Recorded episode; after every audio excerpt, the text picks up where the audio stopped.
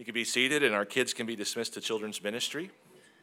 And if you'll open your Bibles to the book of Matthew, Matthew chapter 5, beginning in verse 1.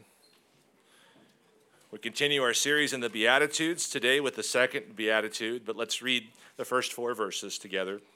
Seeing the crowds, he went up on the mountain, and when he sat down, his disciples came to him. And he opened his mouth and taught them, saying, Blessed are the poor in spirit, for theirs is the kingdom of heaven. Blessed are those who mourn, for they shall be comforted. Our focus today will be on the last two verses. Let me read those to you again. Blessed are the poor in spirit, for theirs is the kingdom of heaven. Blessed are those who mourn, for they shall be comforted. A few years ago, uh, this sanctuary looked quite different. It's hard to remember how different it looked, but uh, it, it was really quite something. And Lord willing, we'll continue to make improvements to it, but we really have come a long way. Uh, there used to be a wall over there, and there used to be carpet, and there used to be rather dim lighting. And the first thing we did, I'm not sure why we thought maybe this was uh, more, more providential than we realized. The first thing we did, if I remember correctly, was we replaced the lights with these, you know, basically operating room lights. Like we, it changed the room entirely. We had these bright lights for the first time. We were so proud. It took a ton of work to do this and considerable expense. And we had this day where we kind of brought all the church in and we are like, okay, uh, like, look, you know, and it was, but, but I had to tell them one thing don't look down. Because the new lights had revealed about a bazillion stains on the carpet that we could not see with the old lights. And so we quickly realized after we installed the new lights that we're going to need new flooring. And it's just been one chain of things after another. Well, that's actually kind of where we find ourselves in the Beatitudes today. The first one we looked at last week was that we are poor in spirit. We are spiritually bankrupt. We have no capacity to match up to God's requirements on our own. And one of the things I said about that last week is that this is when you understand that you are poor in spirit, the lights come on. Suddenly you are seeing things as they really are. Well, but now the lights are on. It's a good and bad thing. The lights are on, and now you can see the miserable condition that your heart really is in and how desperately you need God. And that's why Jesus says, after blessed are those who are poor in spirit, he goes to blessed are those who mourn. Because the next thing, and this is all throughout the scriptures, the proof of real humility, godly humility, is a kind of grief over your state and over your need for Christ. Uh, the law is sort of like in God's economy, like the lights. The law exposes, the law reveals. And it's important to understand that in the Beatitudes, in the Sermon on the Mount in particular, the law plays a very prominent role. In verse 17 of chapter 5 here in Matthew, Jesus says, Do not think that I have come to abolish the law or the prophets, for I have not come to abolish them, but to fulfill them. For truly I say to you, until heaven and earth pass away, not an iota, not a dot will pass from the law until all is accomplished. Therefore, whoever relaxes one of the least of these commandments and teaches others to do the same will be called least in the kingdom of heaven. But whoever does them and teaches them will be called great in the kingdom of heaven. For I tell you, unless your righteousness, listen to this, for I tell you, unless your righteousness exceeds that of the scribes and Pharisees, you will never enter the kingdom of heaven. And what we see Jesus doing in the Sermon on the Mount is really elevating the standards of the law to fit his glorious kingdom. So now adultery isn't merely a physical act, but it's a mental act. And murder isn't merely a physical act of violence, but an internal act of hatred. He elevates, he raises the standard of the law, not reducing it. One of the things we need to be clear on is that the law is all over the Sermon on the Mount. And what it does, what the law does, what God designed it to do, is to reveal our sin, to reveal how fallen we are and how short we have come. So, being poor in spirit happens when we see ourselves in light of God's law. And the response to seeing ourselves in light of God's law is a kind of grief or a mourning. And that's why Jesus says, immediately following the call to be poor in spirit, that those who are grieving, those who are mourning, are blessed. The Greek word for mourn here in this verse is pentheo, and it simply means to experience sadness or grief, not in the sense of losing a loved one, but sadness or grief as the result of depressing circumstances or the conditions of persons. And I love that you read this morning from Romans 7, Jared, because that's exactly what you see in Romans 7. You see, we didn't plan that. Uh, the only thing we planned was the bad note. That was the one thing. Because, uh, but no, the, the, uh, it's, it's exactly what's happening in Romans 7. It's a grieving over the gap between what God's law demands and what God's law reveals in our actual lives. And so, what we need to see today is that God has a plan for that. He has a plan for when His law illuminates our lostness. He has a plan for comfort to those who will refuse to turn off the lights but will stand under the lights of the law and let the law do its full work. So, before what we're really going to be talking about today is the comfort of God. And we're going to receive the comfort of God from God this morning. But off the bat, I want to talk about this idea that there are, in fact, true and false comforts. There are true and false comforts. Now, before we get in, I'm going to talk a little bit about the false comforts, but before we do that, let me just say one thing about the true comforts. We need to understand, based on what Jesus tells us in Matthew 5 4, that we do not need to be afraid to look the truth in the eye or let the truth look at us. That's something that we have to understand, and God promises that if we mourn our sin, He will comfort us.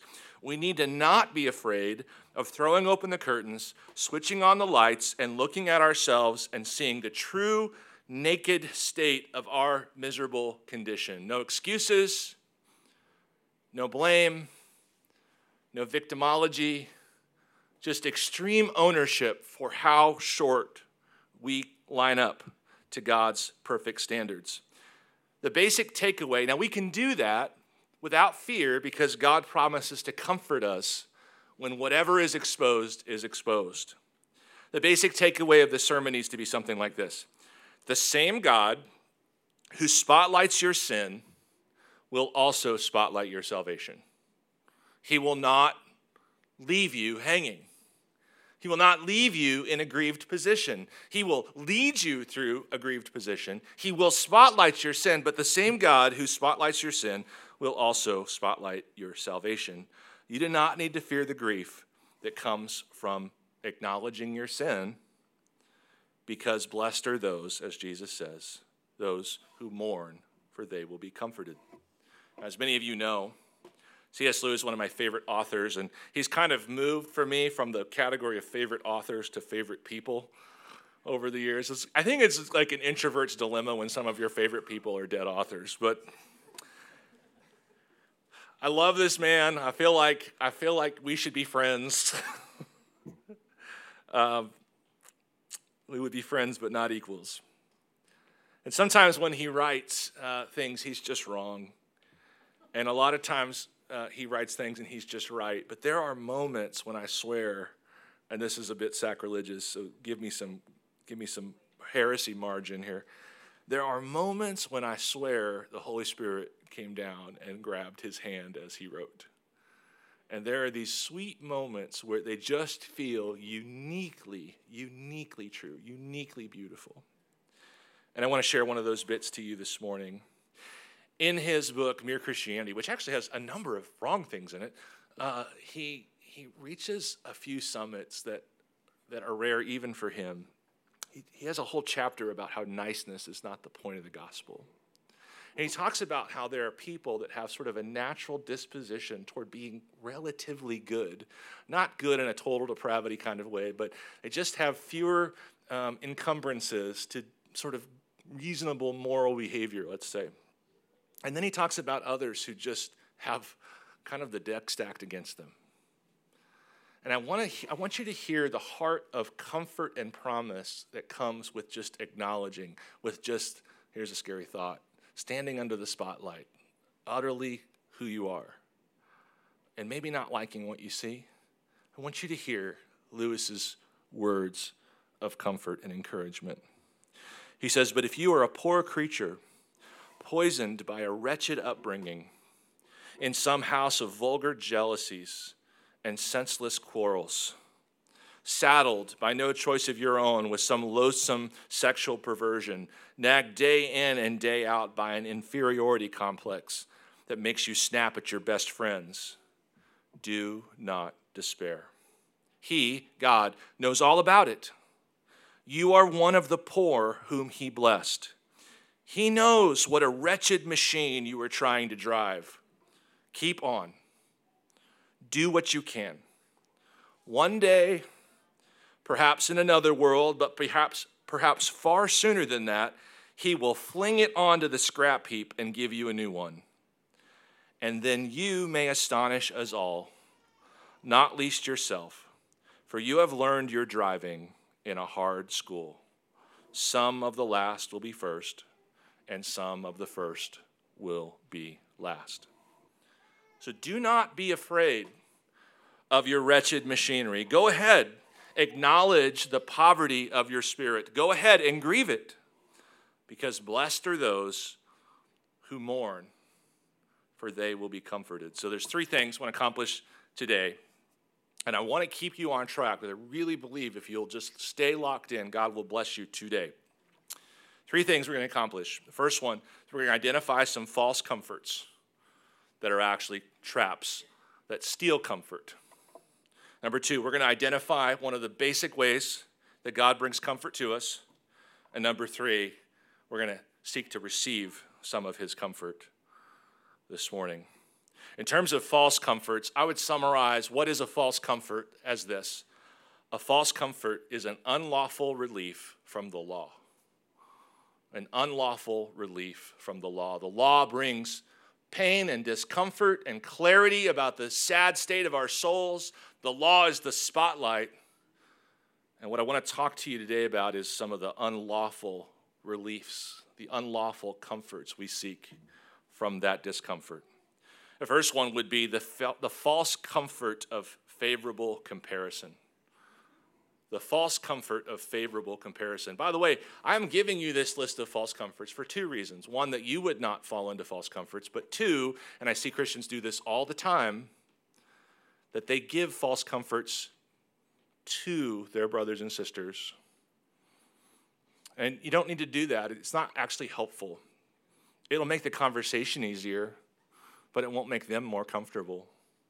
So let's be on guard of these false comforts for two reasons. One, because they are false, they're going to cause us more trouble than, than they really uh, bring, uh, comfort they bring. But also, let's be careful that we don't bring false comfort to our brothers and sisters in Christ when in that moment they need us to bring the comfort that God has. And the first one is the false comfort of favorable comparison. And it would be something like this Lots of people struggle with this, or everyone's like this, or I'm not alone in this way, or so on and so forth. Well, that is true and doesn't do anything about your responsibility before God and about your condition. Number two, the false comfort of the cover up. Suppose we put brand new lights in the sanctuary and we saw a huge stain on a wall. Well, what would we do about that stain? Well, let's, let's figure out where the stain came from. Is it water damage? You know, let's suppose it's water damage. Well, that's no problem. We'll just hang a big picture over the stain and we will uh, cover that stain up. It's like, boy, that's a terrible idea. You're allowing the problem to compound simply by covering it up. So, one of the false comforts that we seek when we, when we feel exposed, when we feel worthless and miserable in our condition before God, is we will try to cover it up with some superficial good work or some excuse or some other thing like that.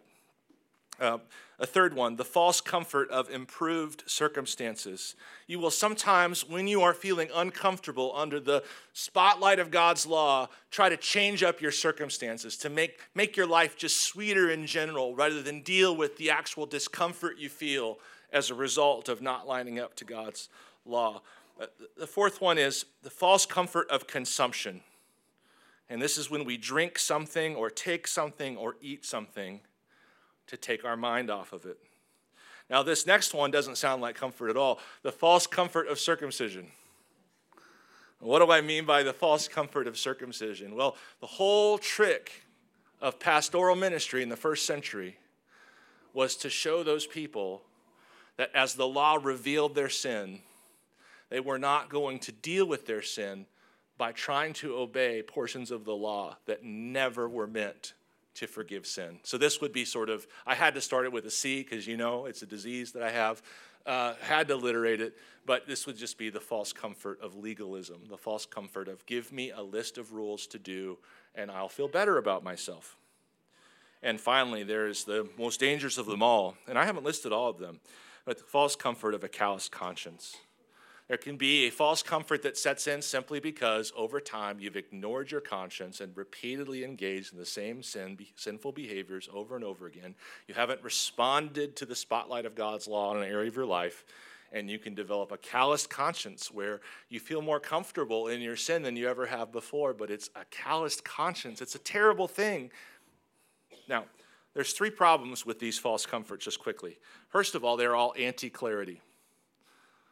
They are all fog, right? They all keep you from seeing things as they are. And what's important about that to understand is, is that if we're seeing these, uh, these, these principles and the Beatitudes in sequence, which I think that's appropriate, then we just gained clarity a second ago when we became poor in spirit. We just threw the lights on. We just are seeing things clearly for the first time. Do you know how precious it is to see things clearly? Well, when you go into false comfort, you, you turn on a fog machine in your own household and you begin to not see things as clearly as you did just a moment ago. So we don't want to go into these false comforts because they are anti clarity. We also don't want to go into these false comforts because they are anti humility. You just gained, you just gained spiritual poverty, true humility. You just woke up from what I would call the Laodicean delusion. What is that? Well, Jesus says in Revelation 3 to a church in Laodicea, a city called Laodicea, He says, You think you're rich and you're poor. You think, you think you're rich, but you're poor and you're blind and you're pitiable and so on. And, and the first deal for the Laodiceans to sort of repent is to come to this place of true humility. Well, if, when you engage in false comforts, you're throwing away the humility you just gained by the law's light shining down on you. And the third thing is that they are anti law. False comforts are anti law. Here's a simple idea, it's super logical. You cannot cure conviction that comes from violating the law by violating the law. Now, we have all done something like this to ourselves, maybe even this weekend. If you are a guy who did some home repair today and you're not great at it, there's this thing guys do where they wait they, they, they can't do what they're trying to do or they can't do what they're trying to do very well or very quickly. And so what they should do is go ask for help or just take a deep breath and, and surrender to the slog that is awaiting them. But you lose your temper and you make the problem worse. Even just by being upset your ability to control that screwdriver has lessened right? Or you might actually break something. Don't ask me how i know all of these things. Or even worse, by responding wrongly to the problem, you ignore it and the problem just keeps getting worse. Friends, these false comforts are highly attractive, not only to engage in, but to dispense to others. And we need to be careful because all we're doing is we're compounding the problem. We're not giving comfort, we're stealing comfort. Friends, poverty of spirit is a very precious thing to have. When someone has poverty of spirit, whether they are themselves experiencing that or we're encountering someone who's experiencing that, let's be careful not to dispel this incredibly sweet gift of God that is poverty of spirit.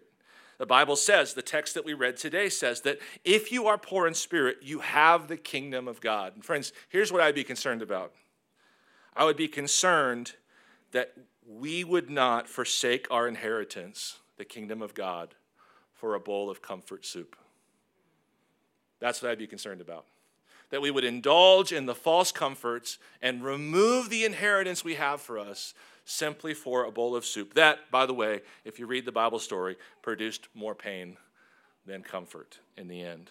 So that's a little bit about false comfort. Now let's talk about true comfort. The Bible says that God Himself is the God of all comfort, and He can give you a comfort that threads the needle. You know, there's that verse in Hebrews that says that the Word of God is living and active and able, able to split the difference, able, able to go between bone and marrow, and so on and so forth. There's a way that only God can do where He can comfort you and keep you humble. There's a way that only God can do where He can comfort you and help you retain clarity. And there's a way that only God can do that can help comfort you while also walking in obedience. So, how does this work? Well, that idea is literally all over, not just the verses that we've read, but over the entire section of the Beatitudes. And one of the things, I'm going to just walk you through a few features of the Beatitudes in general. One of the things I want you to know is that when Jesus inspired Matthew to write down the following Blessed are those who mourn, for they, are, for they will be comforted. I am certain that Jesus had at least one thought in his mind that isn't immediately obvious to us in English, and that is simply this. The Greek word for comfort is parakaleo. Parakaleo. Now, that is almost exactly the same word Jesus uses to describe the Holy Spirit. That word being paraclete. Parakaleo, paraclete. So when Jesus says, Blessed are those who mourn, for they will be comforted, he isn't saying, Oh, I'm sure this will all work out. He is saying, I know exactly not only how you'll be comforted, but I know who will comfort you and that is the God of all comfort himself. The paraclete will do the parakaleo. So in, in multiple texts in the Gospels, in particular John and in particular verse or chapters 14 through 16, Jesus uses the phrase paraclete to describe the Holy Spirit, and it's most often translated as helper. But that's not really the best translation. You're like, what's the best translation? It's like mashing six words together. There is no best. Like in English, there is no best. And some of the English or some of the African language Bibles, they translate that with the phrase, the one who falls down beside us. They say that the Holy Spirit is the one who falls down beside us. And what they mean by that is that an individual who, upon finding a person collapsed along the road, kneels down beside the victim, cares for his needs, and carries him to safety. That's what we're talking about when we're talking about the Holy Spirit as the comforter, as the helper, the one who falls down beside us. Now, there's something very beautiful about understanding that the Holy Spirit is in charge of comforting you. The Holy Spirit is in charge of fulfilling this thing that Jesus says is going to happen in this particular beatitude. There's something very beautiful about this because the Holy Spirit, we might say, is the one who is to blame for us to for us feeling poor in the first place. Let me say that again. The Holy Spirit is, we might say, the one who is to blame for making us aware of our poverty in the first place.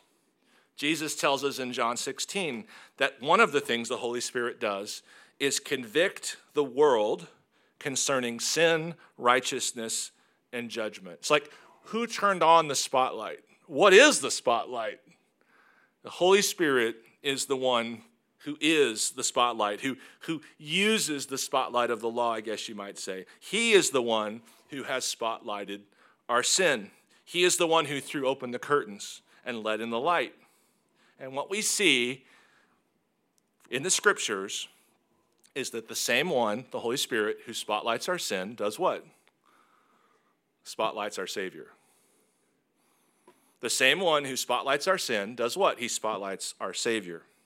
Friends, there's some stores with especially fragile merchandise, and I don't know if this is true anymore, but I remember as a kid noticing it, being a little freaked out. You would go into these stores, and there would be a sign that say, "You break it, you bought it." Well, friends, I promise you that God honors that exact sentiment. If He breaks you with His law, He will buy you with His blood and he will build you with his spirit. We don't need to be afraid of letting God use his law word to break us. Because the very one who breaks us will buy us, and the very one who buys us will build us. Now, let's think about how the Holy Spirit brings comfort. How does God bring comfort? Well, here I want you to see the whole text for a moment. I want you to look at the whole text. Let me just read it, it's very short. Verse 2 And when he opened his mouth, he taught them, saying, Blessed are the poor in spirit, for theirs is the kingdom of heaven. Don't listen to the particulars right now, listen to the general patterns. Listen to the structure, okay? Blessed are the poor in spirit, for theirs is the kingdom of heaven. Blessed are those who mourn, for they shall be comforted. Blessed are the meek, for they shall inherit the earth. Blessed are those who hunger and thirst for righteousness, for they shall be satisfied. Blessed are the merciful, for they shall receive mercy. Blessed are the poor in heart, for they shall see God. Blessed are the peacemakers, for they shall be called sons of God. Blessed are those who are persecuted for righteousness' sake, for theirs is the kingdom of heaven. Blessed are you when others revile you and persecute you, and utter all kinds of evil against you falsely on my account. Rejoice and be glad, for your reward is great in heaven, for so they persecuted the prophets who were before you. A couple things I'd like you to know about this passage as we progress through it over the few weeks. The first one is, is that this is Jesus outlining the general milestones of the Christian life. It's not all perfectly in sequence, but it does have some kind of sequential order to it. And I want you to notice that the Christian life, according to Jesus, begins with spiritual poverty and ends with persecution. Now, if that's true, we better have one great comforter. If the Christian life begins with spiritual poverty and ends in persecution, we better have one who falls down beside us. And we do. But the main thing I want you to see out of this is that the entire passage is giving comfort. You could say one thing, for instance, that 30% of the verses uh, in this passage are about being persecuted. Why? Well, because there really aren't harder, there's not a harder thing in life to go through than to be unfairly slandered, reviled, and persecuted. It's, very, it's a very difficult thing to do the, the, the point of this passage, the point of the entire Beatitudes to some respect, in some respect, is to give comfort to people going through hard spiritual milestones, hard experiences in the Christian life. The first one is don't be afraid to be poor in spirit. Yours is the kingdom of heaven. Don't be afraid to stand under that spotlight and mourn for your sin. You'll be comforted. And he goes on and on and on. And he says essentially, every one of these difficult things it's going to be okay. In fact, it's more than it's going to be okay, it's actually blessed. Feeling your spiritual bankruptcy is an unpleasant experience. Being persecuted is an unpleasant experience. Learning to be meek is an unpleasant experience. Being truly merciful is an unpleasant experience. Being a peacemaker is often a very unpleasant experience. And all of these things, in their unpleasantness, need comfort. We need to be comforted as we go through these things, or else we just won't keep going. We need someone who falls down beside us. Now, what do we do about this? What is God doing about this? I want you to pay attention to how He helps people in these difficult states. And here I'm going to give you just one way that God gives comfort that I think is the way that most people miss, but it's the main way that God gives comfort. And in this, I hope will be a blessing to you. How does He give you comfort? as you're going through these things. He takes a facts over feelings approach. He takes a facts over feelings approach. One thing we can see Jesus doing here is putting facts before feelings. A person who is poor in spirit isn't likely to feel blessed. A person who is mourning their sin isn't likely to feel blessed. Jesus says, Well, I understand how you feel, but let me tell you the facts. And the facts say you are blessed. He puts facts over feelings. This is so important, my friends. How does God bring us comfort? He brings us comfort by facts, not feelings. This is, this is, this is huge. This could be a game changer for some of you. He says, You're feeling poor in spirit? Well, I'm sorry about that. The facts are, though, you're blessed. You're mourning? I'm sorry about that. I acknowledge your feelings, but the facts are you're blessed. You're trying, to, you're trying to struggle through persecution. I bet that doesn't feel any fun, but here's the fact The fact is, you are blessed. Again, you may not feel it, but these are the facts. How does Jesus bring comfort? This is huge because we all need this. And I think sometimes we blame him, and I'll talk more about that in a moment, as if he is not giving us comfort. It's like, no, that's not what's happening. His comfort comes from facts, first and foremost, from facts. Listen, friends, in Christianity, like I said, me and C.S. Lewis, facts and feelings are sometimes friends, and that only sometimes. But let's just be, in Christianity, facts and feelings are sometimes friends, but friends, they are never equals. They're never equals. Facts are always superior to feelings. Now, a word to the feelers. And here I really do mean to be a blessing to you this morning. But I want you to understand if you are a feeling person who tends to, at least occasionally, walk in feelings instead of facts and perceive the world via feelings over facts. Listen, I want to be clear about a few things. That approach is holding you back. Let's we have to stop acting like there's two kinds of personalities of equal value. No, if you are a feelings first, first, first person, you are disadvantaged and you should overcome this. It's a character flaw. It is holding you back. It is holding you back in a, quite a number of ways. But one of the ways I want to put forward to you today, after all these years of pastoral ministry, is it's become quite clear to me that the people least capable of receiving the comfort of the Holy Spirit are those who put their feelings before the facts the people who are the least comforted by God are those who listen in feelings and not in facts. The people the most resistant to God's promises are the people who perceive life through feelings and not facts. Some of you need to understand this. God doesn't withhold his comfort from you, it's everywhere in the Bible. He is dispensing His comfort to you right now, freely and generously. But it is first and foremost dispensed to you through facts and not feelings. The real problem, friends, so often comes down to this God is giving you facts, and you are looking for feelings. Let's not confuse that with God not comforting you. And let's understand that if you are a feelings first person, I want to invite you to see that that approach to life is simply not a recipe for success. It is not only keeping you from a main source of God's comfort, but in many respects, your feelings first approach has gotten you into some of the bigger difficulties you're in now that you need comfort for. Some of the things you've done or are doing that make you feel most ashamed came from acting on your feelings over your facts. Your temper, your lust, your spending habits, your hard speech. It's just so unfortunate that this becomes a lifestyle, but it just is. And I think we all have experienced it enough to have extreme sympathy for people who are there. I don't think there's any judgment here for this. But I want to be I want to be extremely brutally honest to you. Until you can make this shift, you're being held back. Christianity is a religion of facts perceived by faith that flows into feelings. Christianity is a religion of facts perceived by faith that flows into feelings. Get that order right, and you will experience a completely different level of comfort and assurance and confidence in God.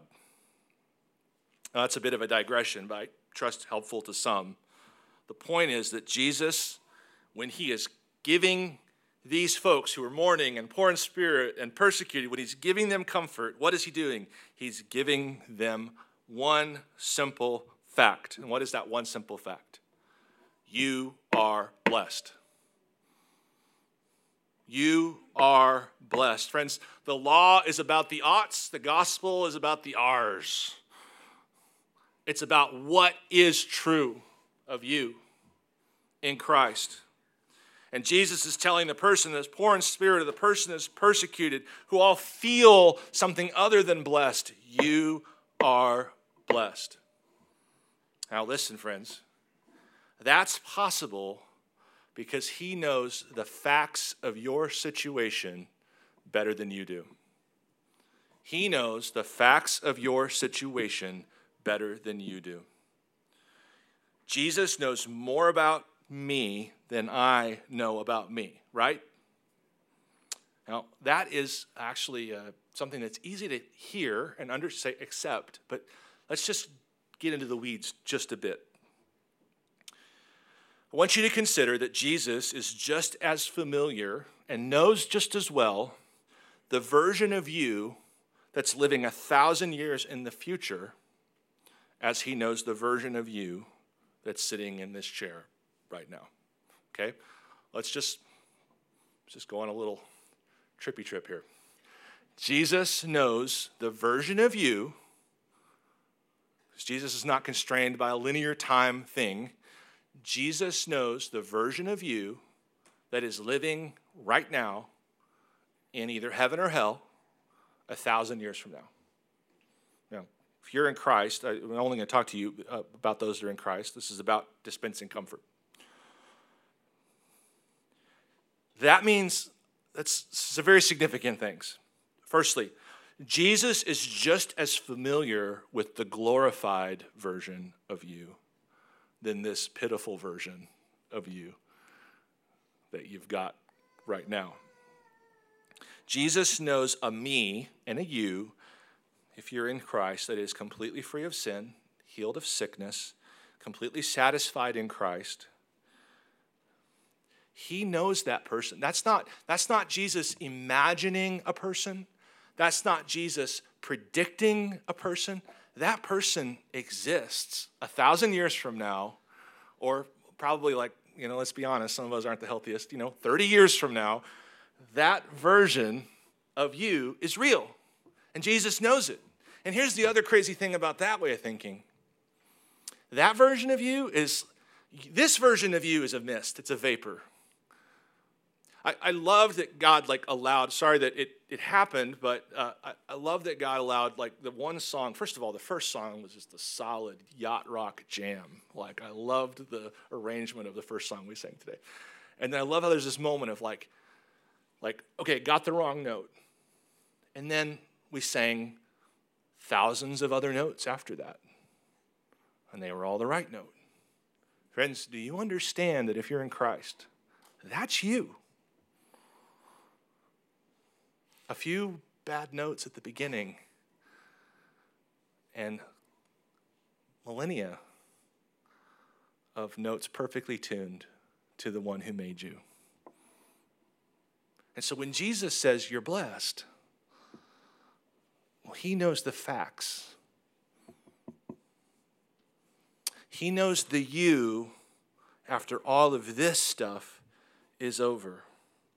When Jesus says you're blessed, he is able to say that not just in positional or legal sense, but in a sense more real than you or I can comprehend because he knows the forever you the finished you, the redemption accomplished and applied you. And he says, Trust me. You don't feel blessed? I see the full version of you. I see the version that was broken and bought and built. You're blessed. You, you are blessed. Not just you will be blessed. That's not what these verses say. You are blessed. He's not simply imagining something. Listen, friends, this is if you want to escape the feelings trap, this is what you've got to understand. Jesus is reporting the facts about you. He is reading your eternal file back to you. You are blessed. In fact, there's a beautiful example of this. I don't think a lot of people have noticed the end of the book of Revelation chapter 22. Just read 22, 16 through 17 to you. It's the last book of the Bible, last chapter of the book. Uh, you have these words I, Jesus, have sent my angel to testify to you about these things for the churches. I am the root and the descendant of David, the bright morning star. The Spirit and the bride say, Come. Come. And let the one who hears say, Come. And let the one who is thirsty come. Let the one who desires take the water of life without price. Now, let's grab a few things here. John is having a vision where he's seeing far into eternity future. He sees the he sees Jesus, and he has the Spirit and the bride in this vision as well. Who's the bride? The bride is the full number of the redeemed from all sorts of lands, from all sorts of time periods. The bride is the full and finished number of those for whom Christ died. And let's just try to use our imaginations and imagine billions of people who all went through the same things we did. They were all broken by the law, bought by the blood, and built by the Spirit. And there they all are. Friends, there you are. You're, you're in that photograph at the last chapter of the Bible. If you're in Christ, you're actually in the photo. Now, it's a, it's a lot of people. I don't think you can see yourself. Like the cameras back then weren't very good but you're in the photo. And what are you saying to yourself through the Spirit at the end of the book? Come, get here. This is great. What, what you're saying to yourself is, He was right. You are blessed. You really are blessed. I wish you knew you really are blessed. The job of preacher is so simple. If any of you want to learn how to preach, there's two things make the rich feel poor and make the poor feel rich right? Make, make those who are full of themselves realize they are nothing, and make those who are despairing realize you are blessed. And that's what we see Jesus doing for us. That's how God gives us comfort. He gives it through facts, and one fact in particular you are blessed. And so you can look into that distant future when all of the assembled bride from all of the lands that have been in this world, from all of the time periods, tribes of every language and tongue, and so on and so forth. They're all there, and here's what they're all experiencing they're experiencing the end of all their sin and their sin nature. Jesus has wiped every tear from their eye. He has given them all, given you a new physical body, perfectly designed for what? What is, what is that? physical resurrection body designed for? Well, one way to think about it is it is designed to withstand what C.S. Lewis calls the serious business of heaven. What's the serious business of heaven? Joy. Friends, if God dumped, lavished His goodness, His glory on you right now, you'd die. You'd, you'd, you'd, you'd, be crushed into a thousand pieces. You will receive, in the resurrection, you will receive a physical body capable of enduring the serious business of heaven, the very joy of God.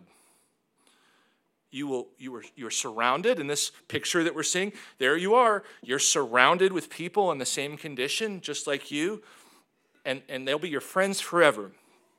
You've been given free and unfettered access to Jesus, the Holy One, the most beautiful and interesting and glorious person in the universe. And you will do all of this within the context of a physical created realm called the new heavens and the new earth. And it is just kind of like this world, only high def and uncursed. So, yeah, you are blessed. That's the facts. That's what your file says. And when Jesus says you're blessed, you're blessed. So you can let the law come in with its bright lights and show you your miserable condition, but you need to understand that that's only part of what God does. He also spotlights the glory, glorious position you receive purely by grace because Jesus is that good. So when he says you are blessed, it's like I just had to unpack. There's a lot going on when he says you are blessed. He's saying the same God who broke you with his holy standard, has bought you with his holy son, and will build you with his holy sanctuary. Now, start, let's end where we began. Uh, I said sanctuary there, spirit. this, this room used to look a lot different. And if God provides, as I hope He will, it will look even better. For those of you who have been here for some, quite some time, you see the difference. Friends, you used to look a lot different too. Let's not forget all He's done. And I don't know, like, well, you know, how, how, how nice can we make this place? It seems like there's a lot more room for improvement, but I don't know. I don't know what God's going to do. Here, I can tell you this I know what God's going to do with you. If you're in Christ, it's already done. And Jesus sees the finished work. You do look a lot different than you used to. And God is going to keep transforming you from one degree of glory to the next. We don't have to fear the spotlight we don't have to fear change. We don't have to fear the pain of sanctification, not because it isn't painful, it actually is excruciating, but because it is all it is all done in the hand of the one who also promises to bring us comfort. There's going to be a day, friends, when the Jesus when when the you that Jesus sees now is the you that you see. You are blessed. To introduce communion, I want to read two texts to you. First one is just wrapping up and summarizing what so many of the sentiments I said in this sermon. That's from 1 Peter. Blessed be the God and Father of our Lord Jesus Christ, according to his great mercy. He has caused us to be born again to a living hope through the resurrection of Jesus Christ from the dead, to an inheritance that is imperishable, undefiled, unfading, kept in heaven for you, who by God's power are being guarded through faith for a salvation ready to be revealed in the last time. In this you rejoice, though now for a little while, if necessary, you've been grieved by various trials, so that the tested genuineness of your faith, more precious than gold that perishes, though it is tested by fire, may be found to result in praise and glory and honor at the revelation of Jesus Christ. Though you have not seen him, you love him. Though you do not see him, you believe in him and rejoice with joy that is inexpressible and filled with glory, obtaining the outcome of your faith, the salvation of your souls. So here we have today is a table built on facts. We have a table built on facts. And those facts are God so loved the world that he gave his only begotten Son, that whoever believes in him will not perish, but have eternal life. And he is so concerned that you remember those facts that he has created an ordinance so that every week, week after week, after week after week, you come and taste and see that the facts are the facts. God has come to earth, he has lived a perfect life. He has died on the cross and made payment for all of your sins, past, present, and future. You will be raised with him one day in glory. So now, if you're a follower of Jesus, come and partake of this table.